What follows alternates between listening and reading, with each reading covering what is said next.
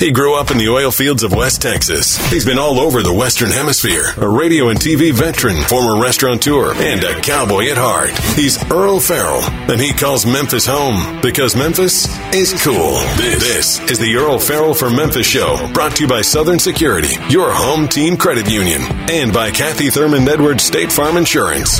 And now, here's your host, Earle Farrell. And thank you very much and welcome aboard. We're going to get started right off the bat. We're checking in with Harold Graeter with the AutoZone Liberty Bowl. You just heard in our newscast just then, they have announced the day and the date. And uh, Harold, welcome to the show.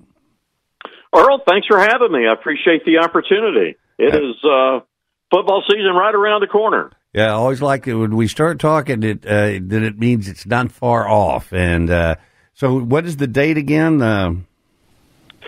Friday, December 29th at 2:30 Central. So we're the middle game of three games that'll be played that day on ESPN.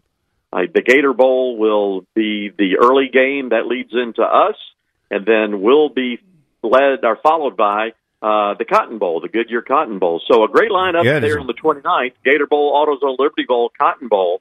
And uh, that's a great time slot for us, and uh, we're excited about uh, where we are in the bowl schedule on ESPN. It is a great uh, lineup, and uh, I like it that it is on the 29th, which uh, is uh, right there in the holiday. And uh, you know, years past they try to push you, push them back, they push them forward, and anytime you get right, anywhere around New Year's is, is the best time to be playing, and especially with two great bowl games um, book ending the AutoZone Liberty Bowl, you really couldn't ask for more. And now, the, I think is the the fun part is you guys start looking at all the teams that are possibilities, and and for those that don't know, one team you know, always comes from the SEC, correct?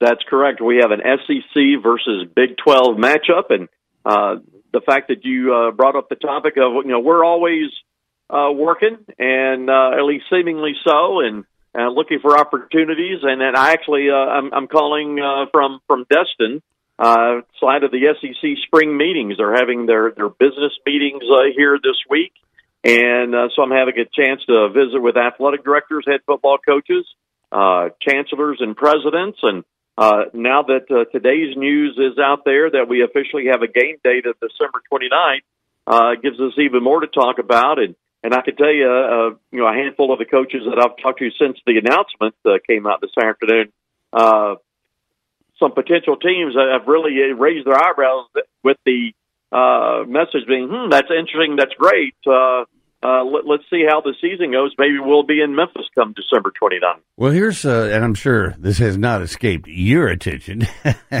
but you've got two teams that are coming from the Big 12 to the SEC next year.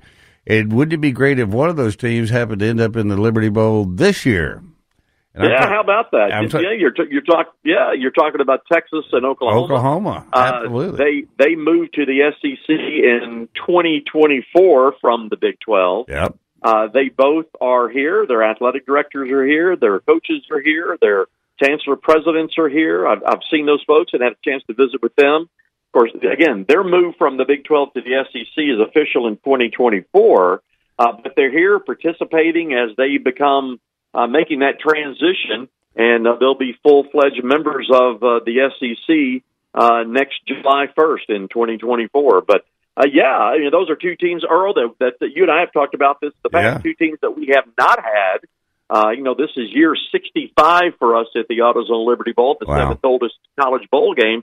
And those are two schools that we have not had. So whether we have them as members of the Big 12 this year or as members of the SEC next year, uh, would love to have the opportunity uh, at some point to have, have both of those universities in our game. Well, they both travel well, and they take a lot of people with them, and they spend a lot of money. Remember when Texas came here and played uh, Ole Miss at Yeah. Ole Miss, and I walked down into the basement of the rendezvous, and it looked like a sea of orange. I said, "Anybody from Texas here?" and the place went wild.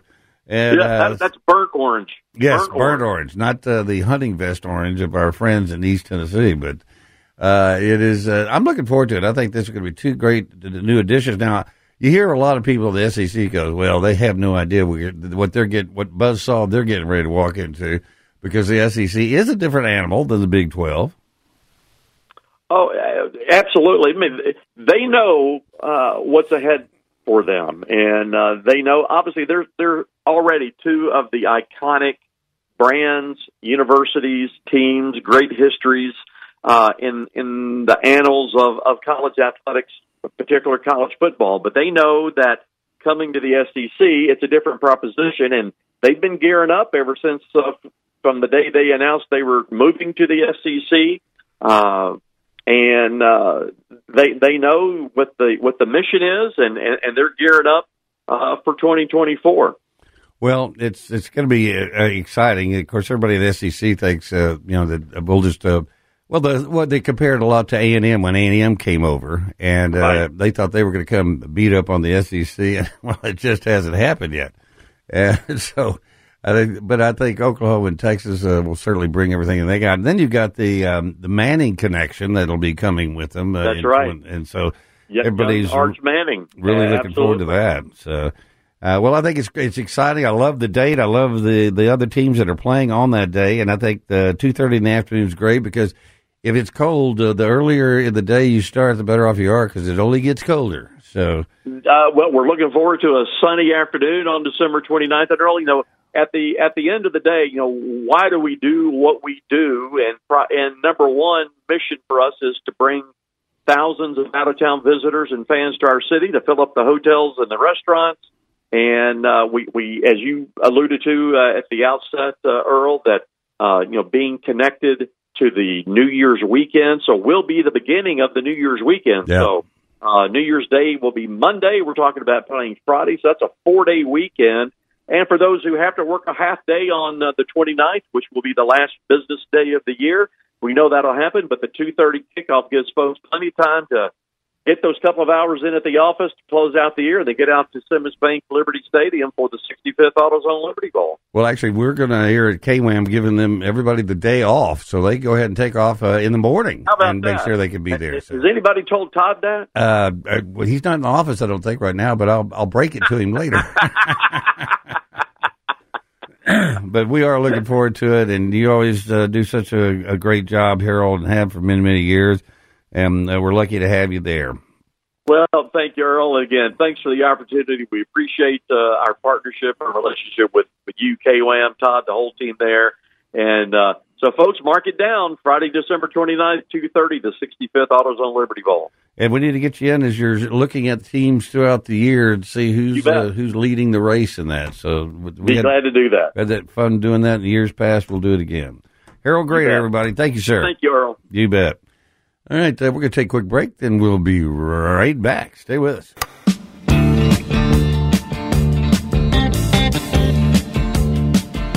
And welcome back. In studio with me now is Vicki Gandee with uh, Team Gandee. Uh, and also you go to goteamgandy.com, find out more about her. And Austin Pike, who is the owner and operator of Big League Movers.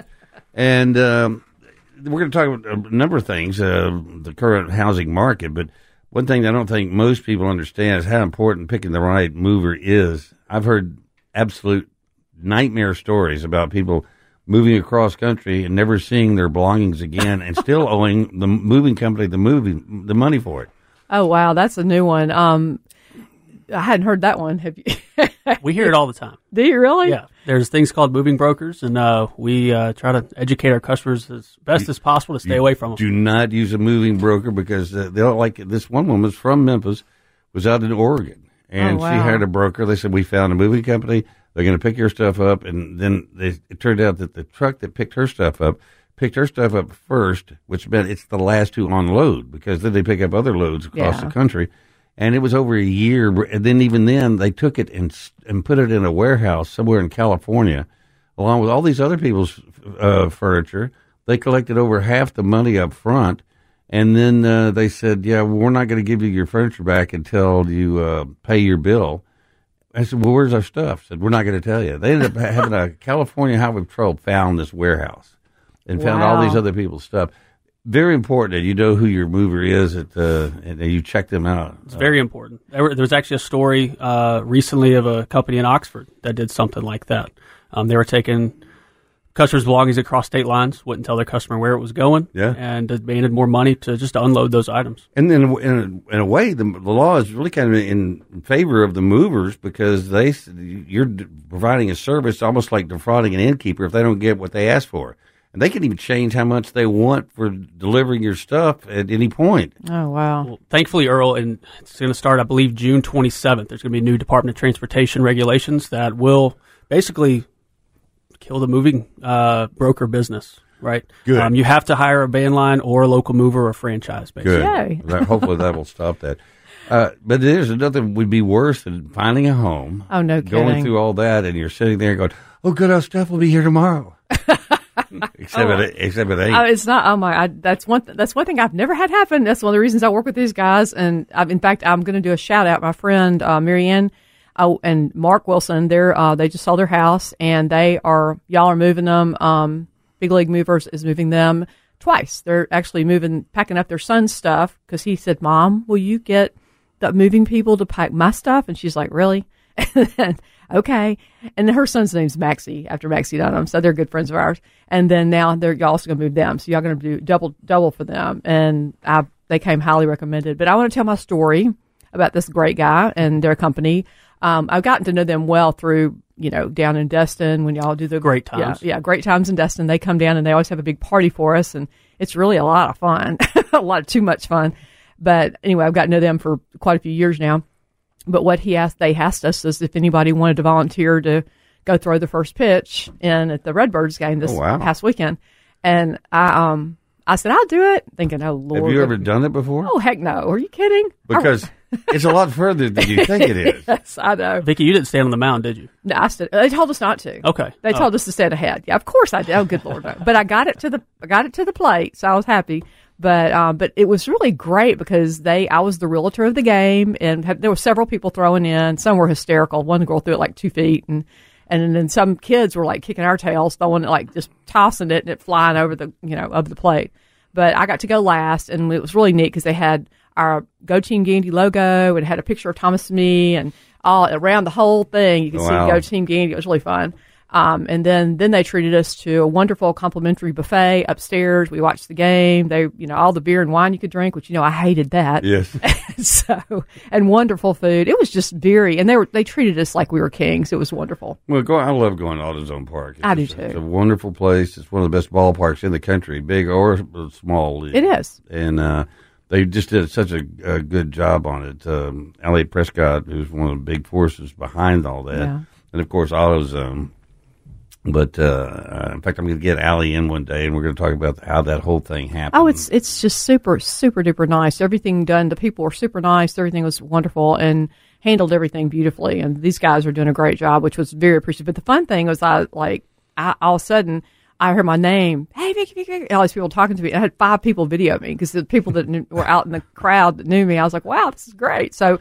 I got a couple of great little videos, which was fun, but we, we, we really enjoyed it, and, and we thank y'all Yeah, for letting me be part of that. Absolutely, it's a big thing for us. We're a new sponsor of the Redbirds, um, and when they, you know, provided us our package, we didn't want to use it for us. We wanted to give back to the people that really have helped us grow our business. In the moving industry, it's it's tough to refer our business partners because most of the time when they reach us, they've already got a realtor.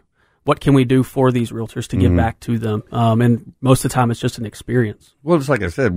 The last thing you want to happen is you get a new house and you can't, your stuff doesn't come. Well, there's a and- problem. and are damage, and, Yeah. and you know and, the, and these guys are great to work with and if there's a problem they're on it it's and that's the thing you know and i like the fact i have somebody to call it's not just a name and they are part of our we have a, a list of preferred vendors at Crye-Leike, which is really um, a very high big deal list it's in, really important these guys are interviewed and and if they goof up i mean they can kick them off boom so they they really work We take that us. seriously.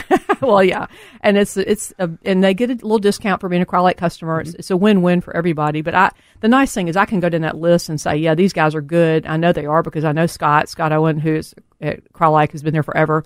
He does a great job. But we make sure these vendors are part of our mm-hmm. team, and they better do a good job. Well, that's one reason too. Also, having an experienced uh, real estate agent because you know who does good jobs and who doesn't. Do yeah, right.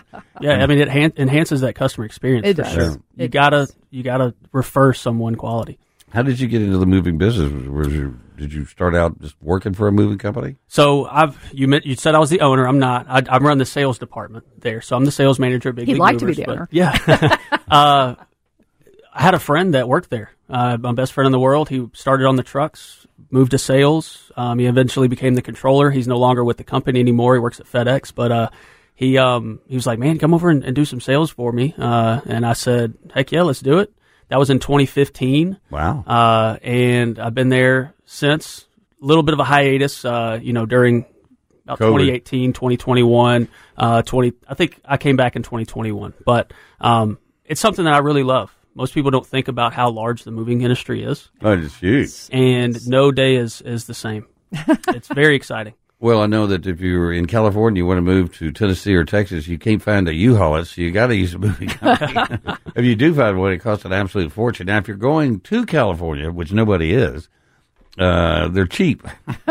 Like, oh, we'll make you a deal. Yeah. Yeah. move there. No. There's a lot of there's a lot of you know small communities that don't have you know quality movers at least. Yeah. Or, you know, I think it's really important to understand what a professional mover is. Anybody can you know put on a fourteen dollar Oh, T-shirt yeah. with with some branding on it, rent a truck, and call themselves a mover. But Yeah. uh, it really takes true professionals to get the job done. And we'll go anywhere in in, in America, uh, say this Hawaii and Alaska. If they Wow. build a, a road to Hawaii, somebody better let us know because we will definitely go there. Well, it's funny. Um, I have only had bad experiences told to me. You know, people that say, "Who do you recommend?" I go, "Well, I've heard so and so's good," and I'm like, "Well, I can't, I can't say." And I, I will bluntly tell you, I do. If I don't know, I don't know. Yeah. And you know, or if I haven't heard a good thing, I'll say you might want to rethink that. And then they'll call me and go, "Yeah, I should have paid a little more and gone with the company you said."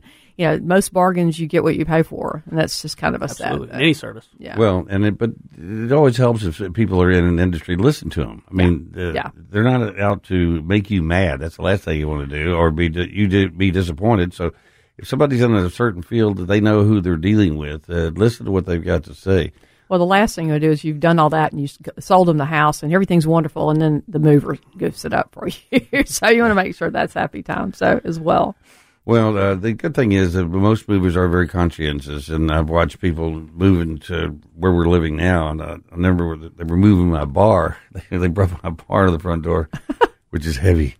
And they all looked at me and said, "Where's it going?" I just looked up. They went, "Oh man," because you got to make a turn on the landing, you know. Oh go, man! Make another Oh, right yeah. hand turn Yes, going down. This grand piano on the second floor. Yay! Uh, but these four guys put it on their shoulder and took it up, and I said, "I can't watch. I'm gonna go outside. Wait till I hear some my wife scream, and then I'll come back in." Well, I'm going to change the subject for one minute. Um, I'm going to do a shout out. My Marianne, going back to her a minute, they're building a porch um, in their back, and I was going to tell Bob Young, uh, give him a sh- shout. He's a he's doing building their porch from a screened in porch outside. It's amazing, and he's a good friend of ours, a good friend of uh, mine personally, and uh, his wife is too. And I'm going to try to get him on the radio one of these days, but he's doing a fabulous job. More and more people are doing that. oh uh, yeah, especially since COVID. It's been Yeah. it's like oh well, my gosh. and just having a, we're really blessed what we are because I've always got a breeze that comes off the golf course and blows right across my yard. Yeah. So we don't really, and we have no standing water around there except my fish pond, but it's constantly moving like a little waterfall. And we don't have a really mosquito problem. But so many people, if you live in the in, in the middle of woods where there's no breeze, they'll eat you alive. they will eat you alive. You hear the kids screaming, "There got me, daddy!" and so screened in porches are fantastic because you can sit out there and enjoy the the ambiance of being outside, hear the the crickets and everything, and uh, not get eaten alive. Well, it is. It's it's nice, and you know, it's it having our weather is so good. It's you can pretty much hit the whole you know year. We're going to talk uh, more about uh, some of the projects that uh, Vicki's working on right now, and uh, so stay with us. We'll be right back.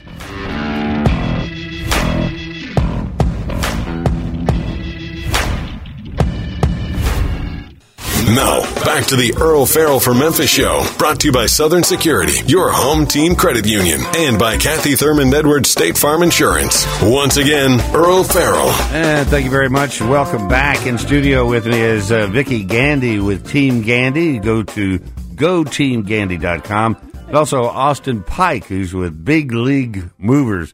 I nearly said the name of the company that I, I thought he ought to name it, but I'm not going. I don't want to give it up. It was, Well, it was a- you it was a good never- name. We'll keep Catchy that little- off air. Catchy little name I thought of. Uh, You wouldn't forget it. That's for sure. we're talking about uh, why it's so important to, to pick a good uh, mover because they can make your life wonderful or they could destroy your life and everything you love. And uh, so it's very important you get one. The other thing is, is, is trust your your realtor. A realtor can introduce you to all those kind of uh, uh, people that you need. As you were just talking about somebody building a screened in porch. Yeah. People buy a house. They said we'd like to screen this in. I, you go, I got a guy. That's exactly what, and that's what I did. I recommended Bob. Bob's done work um, for people I know. He's done great work, and you know, and that's the thing. Um, it's it's really important, and the same thing with you know big league movers. I I'm not going to recommend someone that I won't use myself, and also I want to make sure that my clients are happy. I don't want them to be mad at me. It's, it'd be great. Oh, I sell you a house and you're happy with me, and then oh yay, the mover screwed it up. Yay, thanks. You know, and we can't we can't risk that. But It's you also do, important. you also do other things. I mean, you're finishing a house right now over in Mm-hmm. Alexander. Yeah, uh, two three five Alexander. It's on the market now, and But I mean, a lot of people think you just find houses if somebody wants to sell it, you get it. You actually found this one and said, we're going to fix this thing because I Right. see some great things, potential in this house. And so you did it, fix it up, and now you're going to sell it. Right. I, I have investors, and I, I'm looking for investors all the time. I have several, and that the nice thing about that is I'll find a house, and we'll go through and we'll you know negotiate it and figure it out, and then then I help. I don't really I don't do all the work, but I help oversee it a little bit, and then make sure that everything's done properly, and then we we um, get them on the market because I'm not a contractor. I'm a, I'm a real estate agent, but um, I do help. You know, keep if I have like I've got a couple out of towners that I'll check on things for them that make sure that everything's done properly.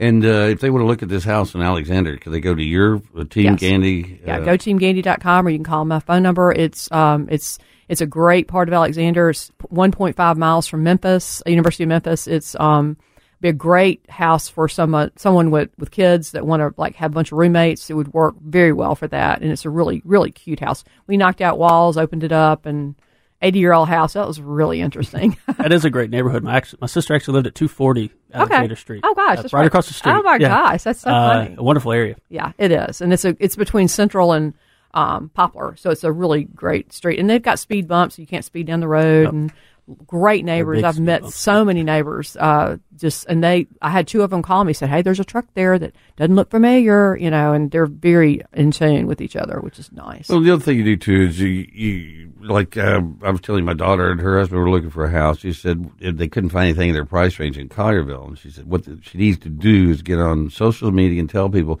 I'm looking for this. This is what I'm looking for.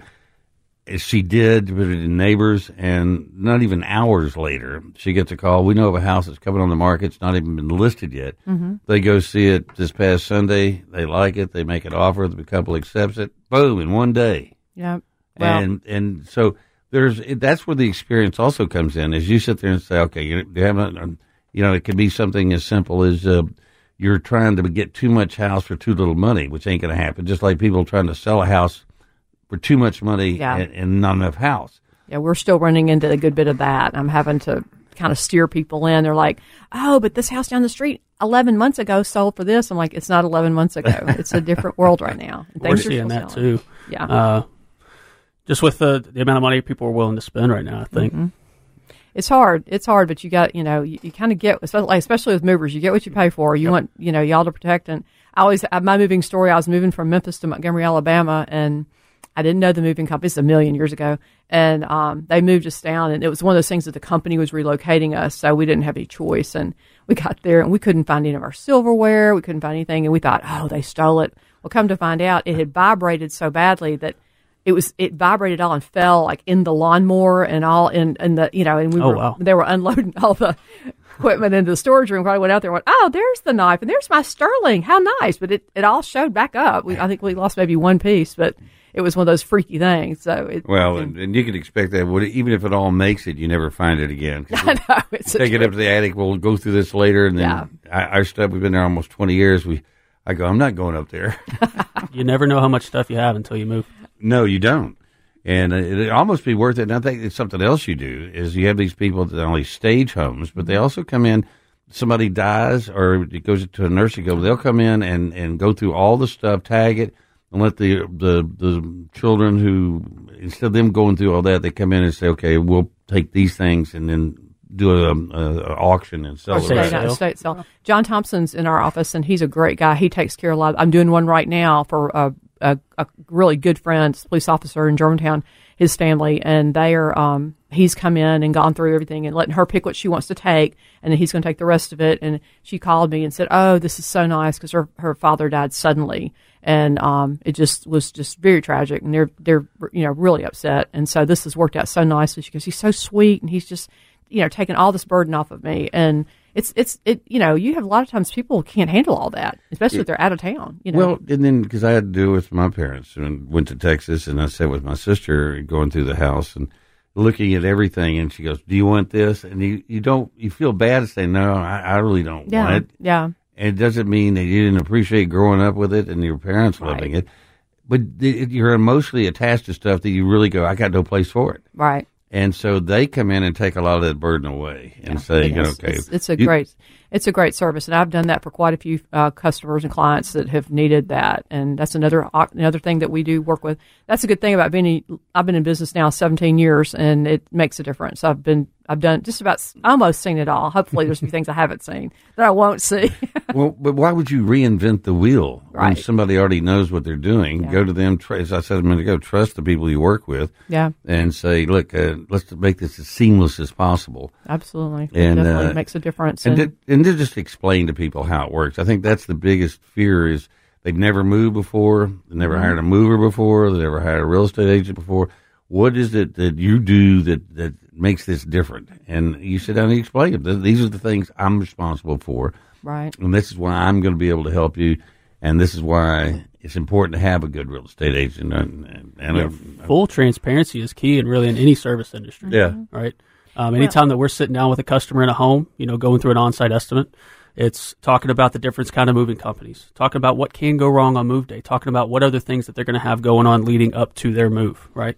It is talking them through the entire process. You know, Crye-Leike holds that customer hand before, or you know, during the during the whole process. We really try to extend that once they see us on move day. do you, do you tell people not to be there the day they you come get their stuff? we want them to be there every single step of the way, um, just for accountability purposes. Yeah. We're going to do a walkthrough before we load anything, after we load everything up at the origin, before we unload anything at their new home, and then do another walkthrough. We want to make sure that the bed's been set up correctly. Yeah. We want to make sure that their furniture's right where they want it. We don't want them moving behind us, you know, after we leave. Um, it's a really a full service service move. We have customers all the time like saying, "Will they do this? Will they do that?" We'll do anything that you ask us to do with a smile on our face. Well, Well, and you got antique, like you know, pianos and antique, all these different things, and, and that's where you need a specialty company And- that will. yeah, and handle, the- you know, you got this. This is Aunt, you know, Aunt Susie's two hundred euro desk. You know, like okay, you can't throw it on the truck. It's got to be. yeah. We always ask about specialty items. Yeah, Absolutely. yeah. You know, tell me big uh, about this piece. Yeah, It's really tailoring that experience to Oh, them. I've I've heard chandelier horror stories, and you know that that's that's you know this. I was talking to somebody the other day. They got a chandelier that was a kerosene that they. You know, turned into a regular chandelier, and just like we got to be careful with that. And I'm thinking, oh, gee, I'm glad I'm not you. Crate your chandeliers, everyone. Crate them, crate them, crate them. yeah, well, that's the reason Uncle Earle doesn't help anybody move anymore because Uncle Earle he taking the rap for nothing. Plus, I want to want to be able to walk the next day. oh, no kidding. Uh, uh, you want to give them your phone number? How they get in touch with you? Yeah. At, uh, Absolutely. Big League Movers, uh, you can reach uh, our sales team at 901 21, or excuse me, 410 2399. Again, that's 901 410 2399. I'll give y'all my direct line as well. Uh, it's 901 430 0948. I'll help out with anything that you uh, you need moving wise. and uh, Vicki, you want to give out a number? How to get Uh, 901 412 2691, and our website is goteamgandy.com. That's goteamgandy.com. Well, just make your life a lot simpler. Always pick people that know what they're doing, and uh, and just uh, doing the old uh, finger on the phone book. Which I was talking, I saw a phone book today and a picture, and I went, "When was the last time you saw a phone book? no kidding. Who has who has them? Everyone goes to Google now. Yeah, Yeah, it's- Google it's or the Google. one of the Check out- other ones. Yeah. Check out Google reviews. We've uh, we've got a whole bunch of them. Yeah. So and it's important to go look at that. I think a lot of young people do. Older people not so much, but Yeah. young people always look at the uh, reviews. So Yeah, reviews are good. To, I mean, that's that's a great thing to hear because I, we do the same thing. We have testimonials, and I, I'll send people here. I got bunches of them, and you mm-hmm. know, or, or you can call these people. I mean, that if you have a problem with anything, that, and that's great for them. And I can and I can vouch for them as well, which is great. I don't have to worry about. That's one less thing to worry about. Yeah. because you have so many. which is what we want. yes, absolutely. Thank y'all for coming in. Okay, Yeah, thank thank you. you. All right, Earle. we're going to take a break, then we'll be back.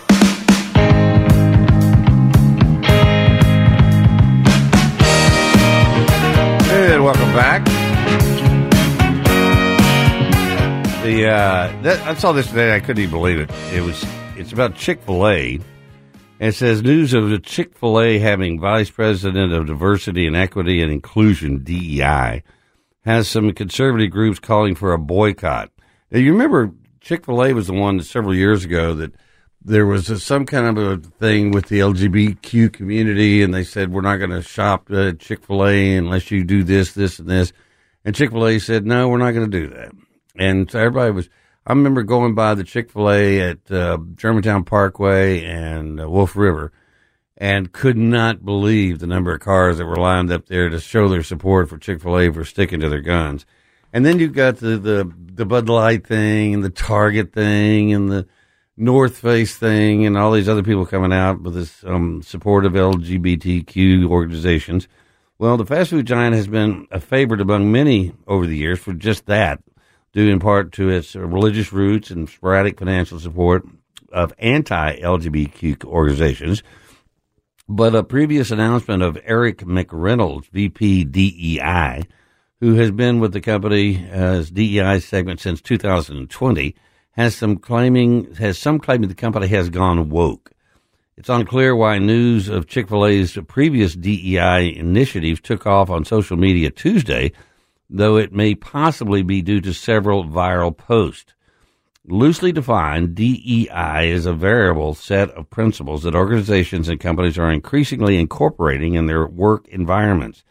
And I explained the job resource outlet, Indeed, DEI is often used to describe the programs and initiatives a company has in place to improve those areas. And they got some kind of a credit rating system they use to say, well, this is a woke company and they're doing all they can to further the LGBTQ community and their efforts to assimilate entire society in any way they can. After years of controversy surrounding its donations to organizations considered by many to be anti LGBTQ, the Salvation Army and the Fellowship of Christian Athletes, to name two of around 80, Chick fil A announced in 2019 it would transition to its support elsewhere. As of 2020, USA Today reported the company itself had not resumed donations to those organizations. Since 2020, Chick fil A uh, owner Dan Cathy has personally supported the National Christian Charitable Foundation, as reported by several outlets. The organization worked to derail passage of the Equality Act in 2021. Chick fil A said its uh, resurfaced announcement that it hopes to better together DEI action signals a positive change for the company. We're early on in our journey, but we're honored by the opportunity to steward our organization's greatest asset, our people, and are energized by the road ahead, Chick fil A said. Now, I don't know if this means that um, the LGBTQ community is mad at them for not being more uh, responsive as far as making donations to Chick fil A, or that Chick fil A is taking a new direction and they're going to start supporting it. The article is very ambiguous when it comes to that. Uh, there was a couple of other uh, stories that came out about it. it says um, the announcement made ripples online Tuesday morning, with Chick fil A uh, trending shortly after political strategist Joey uh, Mannarino tweeted out, writing, "This is bad, very bad. I don't want to have to boycott. We're we are going to have to we're going to have to boycott." He said, included a poll had over 45,000 votes on Tuesday morning. While some residents said they hoped Chick fil A would stand by their Christian values, others questioned why its principles are being considered uh, anti-ethical to Christian values. Uh, Chick-fil-A's uh, DEI data comes just months after Bud Light captured the ire of some of the GOP for its partnership with transgender gender influencer Dylan Mulvaney. Still too early to know if it will affect the company in the long term, however, especially since Chick fil A has particularly been part of a conservative culture for several years. Last April, activists in Texas sued the city of San Antonio over a policy preventing Chick fil A from opening the city's airport due to what was called anti LGBTQ behavior. While the lawsuit earned support for the likes of Texas Governor Greg Abbott and the Texas Supreme Court ruled there weren't enough wasn't enough evidence to prove the city had violated previous religious freedoms, Chick fil A ultimately chose not to pursue a San Antonio International Airport location. Um, so I'm really not sure whether it's who's saying they're going to boycott. So uh, until we know more, uh, read whatever you can, and um, and I'll, I'll see what we can find out locally from local ownership what their um, what they're going to be doing. The uh, it's uh, you know it really is a shame. I mean, it, who was it? Somebody was I was talking to yesterday was saying that you know this should never enter other fields, and now they're using it all to. It's basically extortion. It's it's uh, tyranny. Uh, that if you don't believe in what somebody else wants you to believe in, that uh, they're going to shut you down and what you do and cut off your way of making a living. Um, so it's uh, it is just a, a very difficult time. Uh, DeSantis calls out Republicans who are siding with Disney. Uh, that's cut number four. Uh, I can tell you that the parents in the state of Florida were very happy uh, that we took those stands. Uh, the media was not happy about that. The left was not happy about that. And there was a little business that you may have heard of in Florida that also wasn't happy about that, named Disney. And people told me, they said, listen, the media's coming after you. All right, so that's the saddest. And then you heard of this deal that uh, Toronto Blue Jays said uh, Anthony Bass, or Jays Anthony Bass, apologized after his offensive post, which was, hey, why do you let this stuff get into baseball? Which I agree with. So we're to take a break. We're going to check in with Bob Ney. He grew up in the oil fields of West Texas. He's been all over the Western Hemisphere, a radio and TV veteran, former restaurateur, and a cowboy at heart. He's Earle Farrell, and he calls Memphis home because Memphis is cool. This, is the Earle Farrell for Memphis show, brought to you by Southern Security, your home team credit union, and by Kathy Thurman Edwards State Farm Insurance. And now, here's your host, Earle Farrell. And thank you very much and welcome back. Joining me on the phone right now is my good friend Bob Ney in Ohio. Good afternoon, Bob. Hello, Bob. Huh. Is he there? Not there? We're going to check on Bob, uh, see if they're, could call that line back. It may have been cut off. It shows it's counting down, though. We're working on it right now. Uh, one of the things we're going to be talking about is the fact that uh, the debt ceiling bill advances uh, to final House vote after McCarthy gets help from Democrats. Uh, you know, there's all kinds of controversy. They said that uh, a lot of conservatives say that they were 20 of them said they were going to vote against it. But the House voted to begin debate on the debt ceiling bill, a final hurdle that required House Speaker Kevin McCarthy to lean on Democrats to put the measure over the finish line. Procedural vote was widely seen as the highest bar for the bill, uh, with final passage later tonight, but all are assured that it will happen. We got Bob? All right. Uh, hey, Bob, how are you? You, but you couldn't hear me. Uh, well, that's uh, nothing new there. My teachers accused me of that for years. they could hear me, but I. You, I just heard your ad. You've got a Persian restaurant. That's fantastic. Yeah. Well, and you just got back from India, and uh, I was in India, but I lived in Iran, and, and so I am a huge Persian food fan. There are actually a, a couple of them here, and uh, they do very well. People, uh, it, Great. It's great food, very healthy food for you as well. It sure is. Uh, how was your trip to India? It was good. I went into the mountains. Uh, I was 30 miles from China, but I didn't tell them. uh, yeah, over in one section by the one of the borders, but uh, it was great. Went up into the mountains, did a homestay, stayed with an Indian family, then I stayed with a Tibetan family. Wow. Fantastic. They cooked the food. Uh, had a driver, the car, six days. Uh, let's see, four places that I stayed with the food, and it was a whopping two hundred and forty-five dollars. Wow. Inflation has not hit India. I think it was you that had written something I wrote or that I read that said how much it cost to do all this stuff, and it, it showed a bunch of food. That's what it was. It showed all this food laid out, and they said you're looking at two dollars and sixty five cents for the that food. was me. Yeah, right. I I sent that right. and I went, my God. I'm very generous over there. I sit with my friends. I'll buy. Don't worry. Well, we've had some drinks. It's okay. I'm still buying. You know. And, Our rich American friend. yeah, four four people, and they have three or four drinks, and the meals that comes to twenty two bucks. So Which you know, it's all relative. They're over there. Nobody makes much money, and so therefore things don't cost. They can't print money over there, so the, inflation's not there. Which is what people try to tell people all the time It's here. true. The only reason we have inflation is our government printed way too much money, which devalued the dollar. And, and over there, uh, because I asked about this, well, there's a couple factors. Everything you just said is accurate, number one. The second thing is this, and this is very interesting. The bottom line is the Indians, if something goes up too high, unless they absolutely positively need it, they don't buy it. and it sits. How about that? Yes, and that's the difference too. Whereas over over here, it'd be like, oh man, you know, the meals have went up to this price, but I'll go buy it. So it- it's not the same. And they do, but uh, I did want to get your take on on the, the Bud Light, the Target, the the North Face, and then something came out today about Chick Fil A, which has always been kind of a, you know, um, not anti LGBTQ, but just uh, saying, look, we just want everybody to come to Chick Fil A and get a sandwich.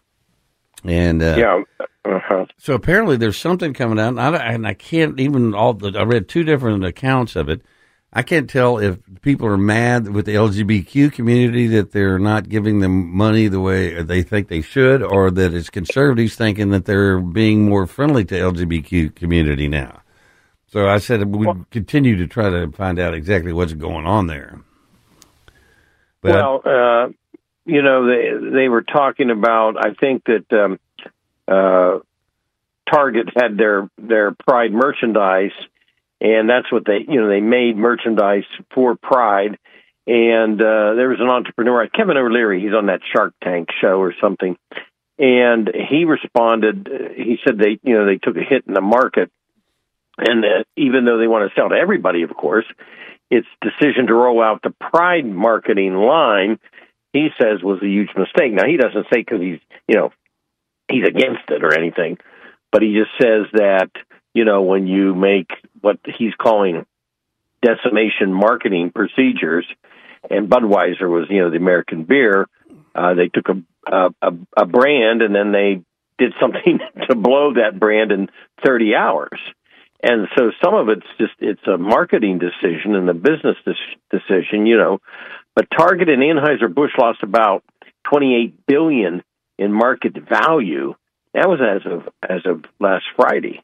28 billion. Yeah. So uh, some people, you know, objected to it. Of course, other people would object to other things, but I think that you know probably they were trying to appeal to you know the LGBTQ community, and in doing so created controversy. And maybe people didn't even go there anymore that didn't care about the issue. Period. To be frank with you.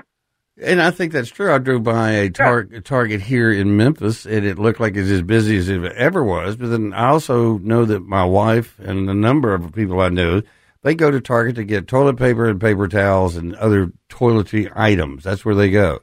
And mm-hmm. and if mm-hmm. if you're not attuned to what's going on, you're going to go get your toilet paper and your paper towels, and you go in to get it and you leave. Now, I do think the bud the bud situation is different, and because it's something that you don't you don't have to change your really your buying habits. And beer is a beer, and it's like a lot of people I know that drink beer say that Bud Light really wasn't that good anyway. But mm-hmm, but mm-hmm. the, it said that Memorial Day is usually a time for families to fire up the backyard grill, and invite neighbors over, and in sunshine over hot dogs, hamburgers, and yes, beer.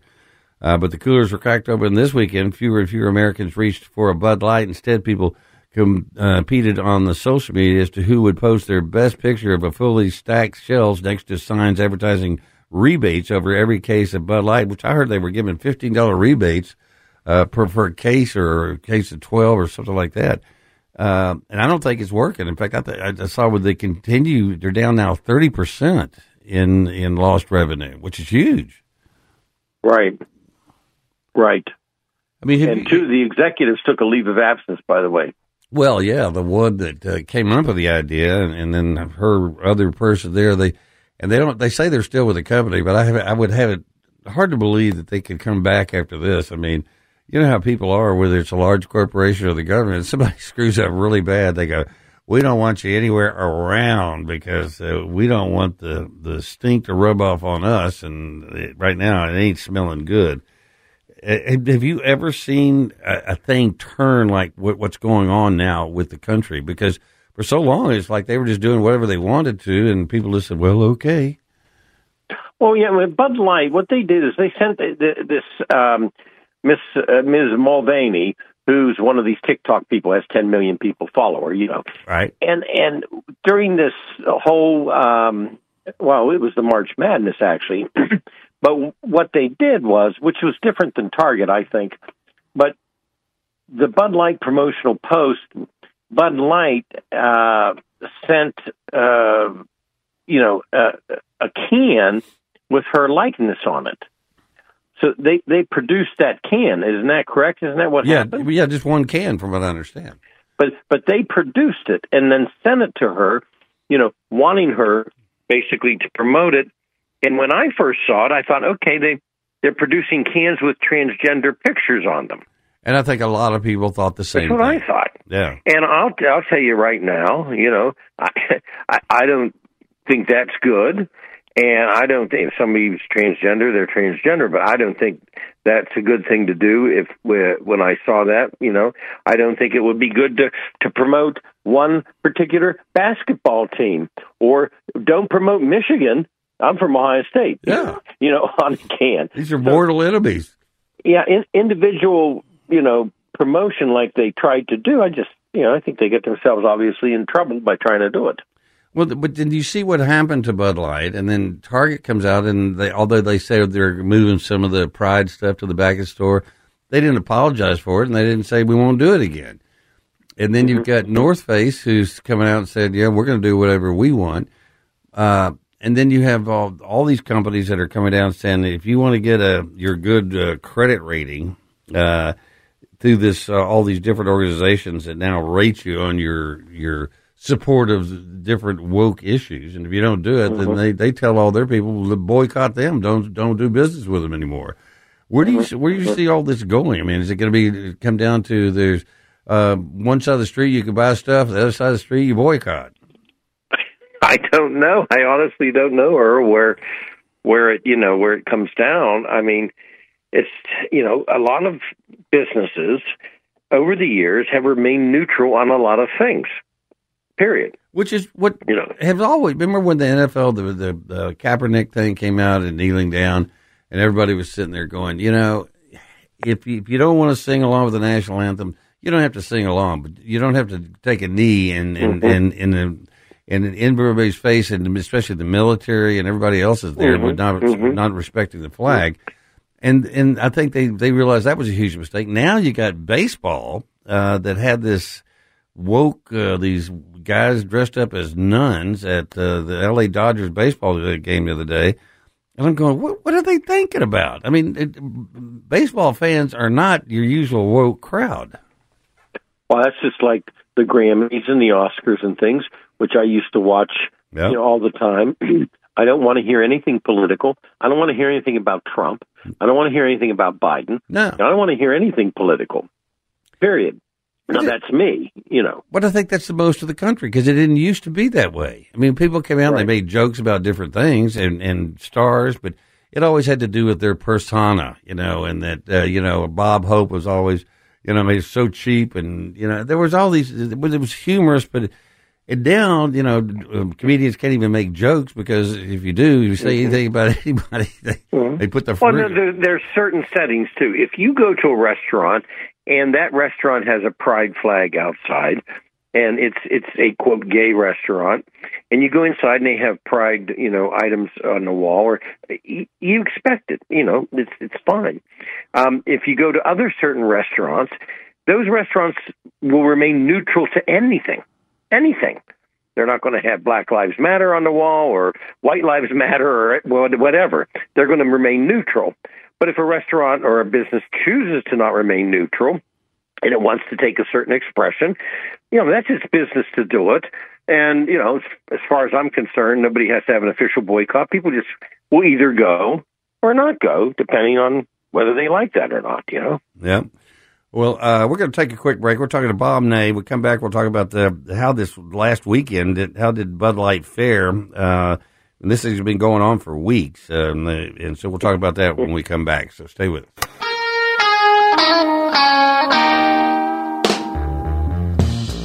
And welcome back. Got Bob Ney on the phone. He's up in Ohio. Just got back from India. After you told me how much it costs to, does it cost a lot to fly to India? Uh, is that where you lose money, uh, or is it? Well, once you once you once you do the flight, you're over with. I got this flight I took on Air India, so I got it for eight hundred or nine hundred dollars. Um, my Columbus portion to New York was more, you know, but um, yeah, it's a, you get about a thousand bucks round trip for 14 and a half hours. That's Uh, not bad. No, heck no, and and, and to go someplace like India. Of course, I would I would want to go. My first time to India, I'd like to go with somebody like you that has been Oh, there before. I take, yeah, I take people. I've taken people from Newark, Ohio, from Portland, Oregon. People call me up and they go, "Hey, when are you going?" Because they they want to go, but they don't know you know how to do it. And I do it because um, I've been going so much. I could actually, honestly, send you and your wife and anybody else you wanted to take. I could actually send you over there. Not even be on the plane, have you picked up, and everything would be arranged. I got you Wow. know, friends over there. But yeah, I, I would go and and then what I do with my friends, I ask them questions. Do you want to paraglide? You know, uh, do you want to go up in the mountains? Do you want to go to the Taj Mahal? Whatever they want to do. Yeah. So, yeah. But uh, is it hot? Well, I was in the mountains, which was cold. Yeah. Then I went down to a city called Chandigarh, and then I went to Jaipur and Udaipur. If anybody's ever seen the best exotic marigold hotel, I love that movie. Filmed those. Oh, that's okay. That's where they filmed it. Those two cities, and I went there. And uh, Y- You know it's- that that movie changed my whole impression of India and Indians. yeah. and I think it did for many people. It's eh, you know real quick. I don't want to digress, but I went into Kentucky Fried Chicken and they misunderstood me and they they served me my meal and then they said, "Here, come on back." And they were smiling and so proud. I told them, "Boy, this is just like an American Kentucky Fried." They took me to the kitchen. The manager came. They thought I was with Kentucky Fried Chicken corporate.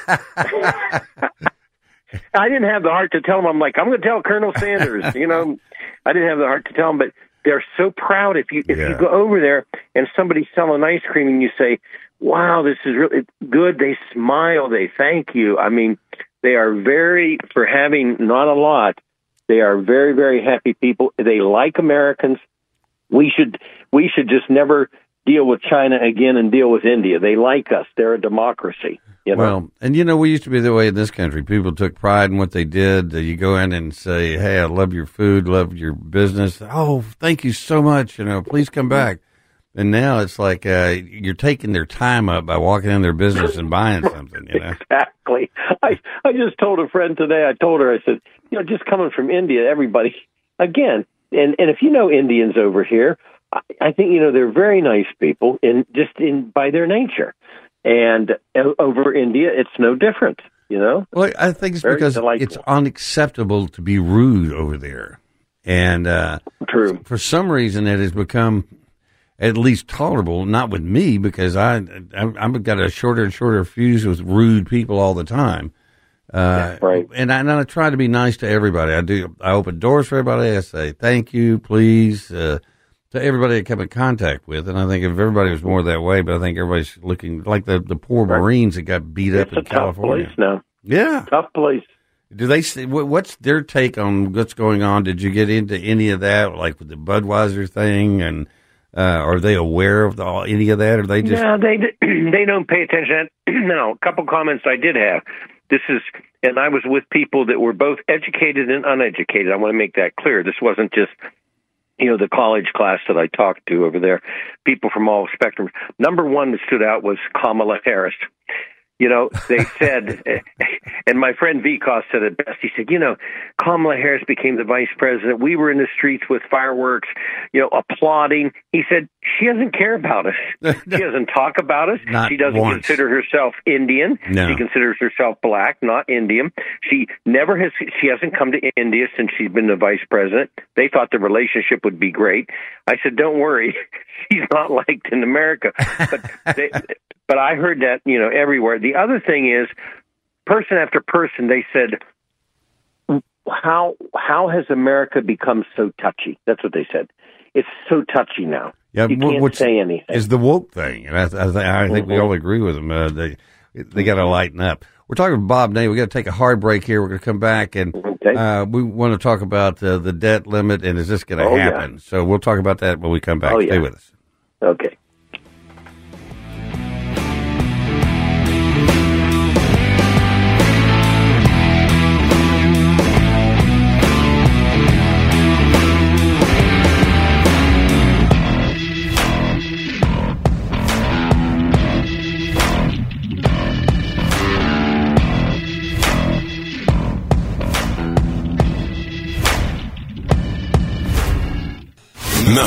To the Earle Farrell for Memphis show, brought to you by Southern Security, your home team credit union, and by Kathy Thurman Edwards State Farm Insurance. Once again, Earle Farrell. And welcome back. And uh, with me on the phone is Bob Ney, former Republican congressman for Ohio, and uh, he's certainly been around uh, for many years. Has seen what's going on right now happen over and over. I think it's like 78, 75 years they've been doing this thing, Bob. Sure. 19, well, 1917. Uh, it started. Um, by the way, uh, between uh, th- with this bill, I do want to mention this. There's some automatic cut provisions, and this bill staves those automatic cuts off. In other words, if you don't do anything, there's automatic cuts. Those are staved off. I do want to mention that's one of the main parts, you know, of the bill. When you say Now- staved off, what does that mean? Well, what they're I, I'm sorry. What I should have said was that they are now put put to the side. They're not going to. That they took that provision out, so there's not any automatic cut. And the Ah. whole bill takes place in 2025 to have the debt extension issue. That that piece of legislation that's been put off, so it won't happen again during the election. Now they did it with Trump too. I want to make that you know real clear on this. I thing. remember this thing that. isn't like Judge Judy says, come into court with clean hands. Yeah. Everybody's got dirty hands on this thing. Everybody. Yeah. So, uh, jackpot question: What would I have done, or what would I do tonight? Because the vote's coming up tonight, Right. and the speaker lost 29 Republicans. He can only lose four, and he loses a bill. So he lost 29 Republicans, but 52 Democrats voted for what they call the rule, which is the bill coming to the floor. They call it the rule. He got it through the committee by a seven to six vote. So it's all close. Now, it's going to pass tonight, you know. And then after that, there'll be the day of reckoning, on and on, which is uh, that's like uh, blowing into a paper bag and expecting a nuclear explosion. That's that's not going to be big, that's not going to be a big deal. See, my concern I- would be is what you just said. They lost 29 Republicans who said this Right. is not a good bill for us. And then you got over 30 Democrats that said that, oh, we're going to vote for it because it's a good bill for the Republicans. Do we believe that? No, they're voting for it because of Joe Biden. Yeah. The AOC is angry, and and uh, Marjorie Taylor Greene is angry. Uh, those are the two. I'll, I like to use those when referring to the right, right, or the left, left. The, the, those groups are angry. The Democrats say the president sold us out. The Republicans say the speaker sold us out. You know, Yeah. is what they do. Now, if I were there tonight, uh, back in Congress, you know, where I used to serve, I would vote for this, and and I'll tell you why. This is a this is the biggest piece of smokescreen that I've seen in years, and those members know this. All of them, they know this. The it's got the debt extension and it. It's got spending levels. Now let's go to that one just for a second, if we could, Earle Okay. they have now codified in writing after this passes that in fiscal year 2024 it's going to limit military spending to 886 billion and non-military discretionary discretionary spending which is important to 704 billion all right it says that let's go back in history to Barack Obama and John Boehner the Republican speaker Okay. They did the grand bargain, 1.2 trillion. We, you know, here we go. Vote for this debt ceiling. Guess what happened to all of that? It very quietly just evaporated here and evaporated there.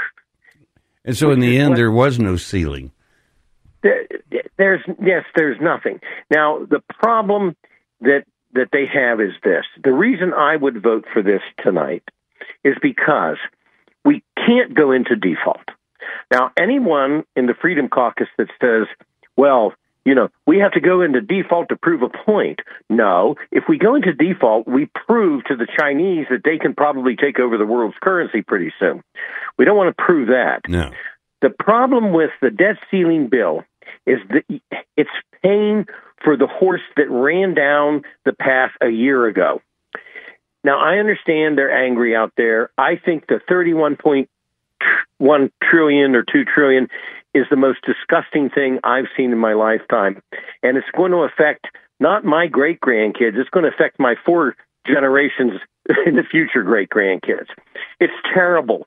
It's criminal. However, the budget process, which they haven't done, they've done 47 continuing resolutions from 2010 to 2022. These continuing resolutions are spending in a temporary basis. They aren't budgets. So the real work, the real meat of this is it's not tonight. It's after this, and October the 1st is a new budget. And I would say to the Republicans, if you really mean business, the Freedom Caucus, McCarthy, all of them, if you really mean business, go back to what Newt Gingrich did. He dissected the entire government line by line by line. Sometimes we voted till four o'clock in the morning. Sometimes we voted for three days straight in a row. That's what Gingrich did, and John Kasich, the budget chair. And that's what they need to do. So this vote is, eh, okay, a lot of drama. But when the conservatives say, oh, this is the biggest giveaway, no, you know what? The last 16 years of non budgets are the biggest giveaway. You know, I was looking back in time. I looked at the Dow today, it closed uh, 134 down at 32,908. I, when I first started in television, it was 1972, and you know what the Dow the average was in 1972? A thousand no. points. Mm. A thousand points. Mm. It reached 10,000 in 1999, and it's now sitting at 32,908 which means throughout all that time of budgets, no budgets, you know, lying to us, everything else, the stock market has continuously gone up over the years and the country's continued to roll. The thing that I'm mm-hmm. concerned most about now, though, is inflation, because we haven't really had inflation, but a couple of times during that period. And uh, mm-hmm. and it's just we all know where it comes from. It comes from printing money, and and mm-hmm. And that's what the yeah. Chinese are hanging out there waiting for. Because yeah. if they can prove that we can't take care of our, our dollar and keep it as the standard, sure, they become the standard, or the right. Russians or somebody does, but it ain't going to be us. Yes. And then what they can do, the House Republicans can pass a the beginnings of what they need to do for a balanced budget, like Gingrich did back in the mid '90s, and then they can pass it to the Senate, and then you know what they can say? We're going to wait till till the sun doesn't shine anymore. You're going to do this, you know, and, and and that's what they can do, and then hold your ground, then say we're not budging. We want to we want a balanced budget. This thing tonight, you know, look, is it a, is it a good deal in this bill? No, it's not, Earle. I'm going to say that right out front. If I was voting tonight, I wouldn't be running my next campaign on this. But what I would say in honesty is look, can't default. This is paying for last year when everybody sinned and, and voted once again to continue spending. Now we get down to the real work, and there will be no compromise. We will pass the beginning of the balanced budget for the nation. That's what I would say today. Well, they're supposed to vote tonight, and McCarthy says he thinks it's gonna it's gonna pass. It uh, will. We're gonna we're gonna take a quick break. I want to come back and find out. Do you think McCarthy will survive this? So, oh, that's a good question. So stay with us. Uh, we're talking to Bob Ney. We'll be right back.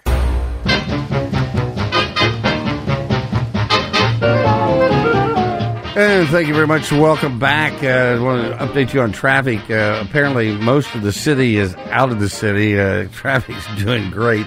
There's a slowdown over in uh, West Memphis on uh, eastbound I 40 right there at the junction 955 and I 40.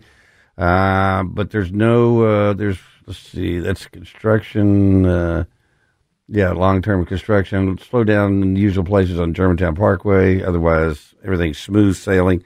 Uh, right now, it's 86 degrees out there, partly cloudy. There is a chance of rain between 5 and 6 of about 30%, so not much of it. Uh, low tonight, 66, very pleasant evening, and then high tomorrow will be exactly like it was today, high of 87. We got Bob Ney on the phone, former congressman, or Republican congressman from Ohio, and the question is, the the, the bill's probably going to pass tonight.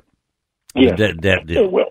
And then, but the question is, because on the deal that Kevin McCarthy made with the Republicans to get to be the speaker, was that they could have one senate, one congressman that didn't like him, and, Right. and, can vote his butt out. And so, wh- what do you think will happen tonight? first first mistake Kevin made was, you know, I've known him a long time, but the first big one was when they brought that to him. I'd say, I gave you all these concessions. You're not getting that one.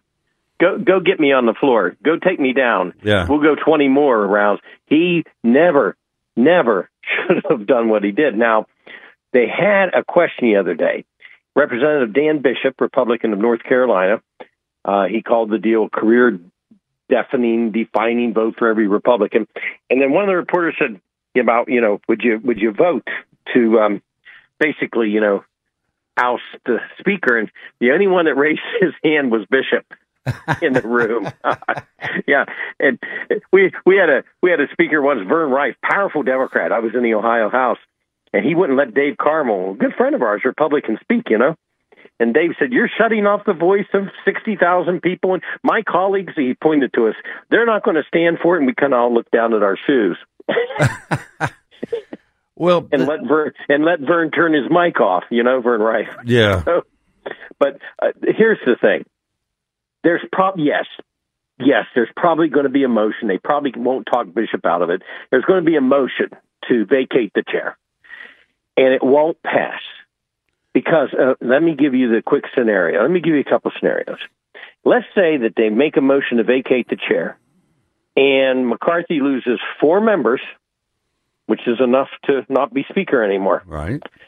Then Hakeem Jeffries, if I were he, the Democrat leader, I would go to McCarthy and say, We're going to give you the votes to keep you in. We want three committee chairs to be Democrat. Yep. And if McCarthy wants to be speaker that bad, He's gonna gonna give up cut that- control. he- he's going to cut that deal. And then there's going to be chaos in the House. And then, of course, it hurts the Republicans. Now, let's say that McCarthy doesn't do that deal and they oust McCarthy. If you thought the 15 rounds in January was something, Wait till this one. this thing will go on to the point where they'll balance the budget because nothing's going to happen. Yeah. And and they can't do that. It's too late. So McCarthy stays firm because they will put so the members will put severe pressure on other members to not oust him at this particular time. Now, maybe the next time when a vote comes for speaker, you know, after the new Congress, after 2024, maybe maybe then he's finished. Well, the thing about it is, and I agree with you, I can't believe he, he went for the deal. Is it because he wanted to be speaker so bad that he was willing to do, obviously, do anything? Right. I mean, that's like uh, giving your any boss you have anywhere, uh, you get one bullet, and if you screw up, you're gone. And Right. uh, I mean, everybody wants at least three, you know? Give me three Well, strikes know- anyway. Newt Gingrich was not a Newt Gingrich believed in the speaker as an institution. And you know, I was in the room when Newt said, "If you don't want me, fine. This isn't about me. It's about the institution of the speaker. And if you don't want me, I'll leave." You know, and he did. When Hastert became speaker, he had this guy, this uh, attorney, Ted Van Der Meid, that I had to work with, and Ted was all about Denny's the speaker. He would call him Denny. Denny's the speaker. And I told Ted one day, this isn't Denny Hastert or Newt Ging- Gingrich or Nancy Pelosi. This is the Speaker's office. It's an institution of our democracy, you know. And so when McCarthy went to the point where he did anything to become the Speaker, I think he slaps the institution because the institution can't function with one person being able to completely disrupt the entire, you know, operations of the House. Uh, there's a, you know, if the majority doesn't want the speaker, then you vote him out. But it should be the majority. That's The what majority. that's what happened when they had what ten guys uh, in the Republican Party that held everything up uh, in the vote for the speaker. I mean, they got everything they want, and they found if you just hold out, eventually they'll give you what you want just to move forward. Can you imagine if you have a city council where a mayor, every time one council person gets mad at him, they can call a vote No. and and have the mayor thrown out that night? You know. Uh, the other question we got about uh, three and a half minutes left is Joe Biden. What is going to happen with Joe Biden? I mean, there's all this talk. He's he has split the scene again. He's gone to Delaware. Uh, I don't know if he's back in town yet or not. Uh, doesn't seem too interested in this vote one way or the other. Uh, all the talk is, I mean, you look at his approval ratings; they're just way south. Uh, and then you got Kamala, who we were talking about earlier. They don't even like her in India, uh, and she's Indian. And uh, so, so what do you think? What's the scenario coming up for the Democrats?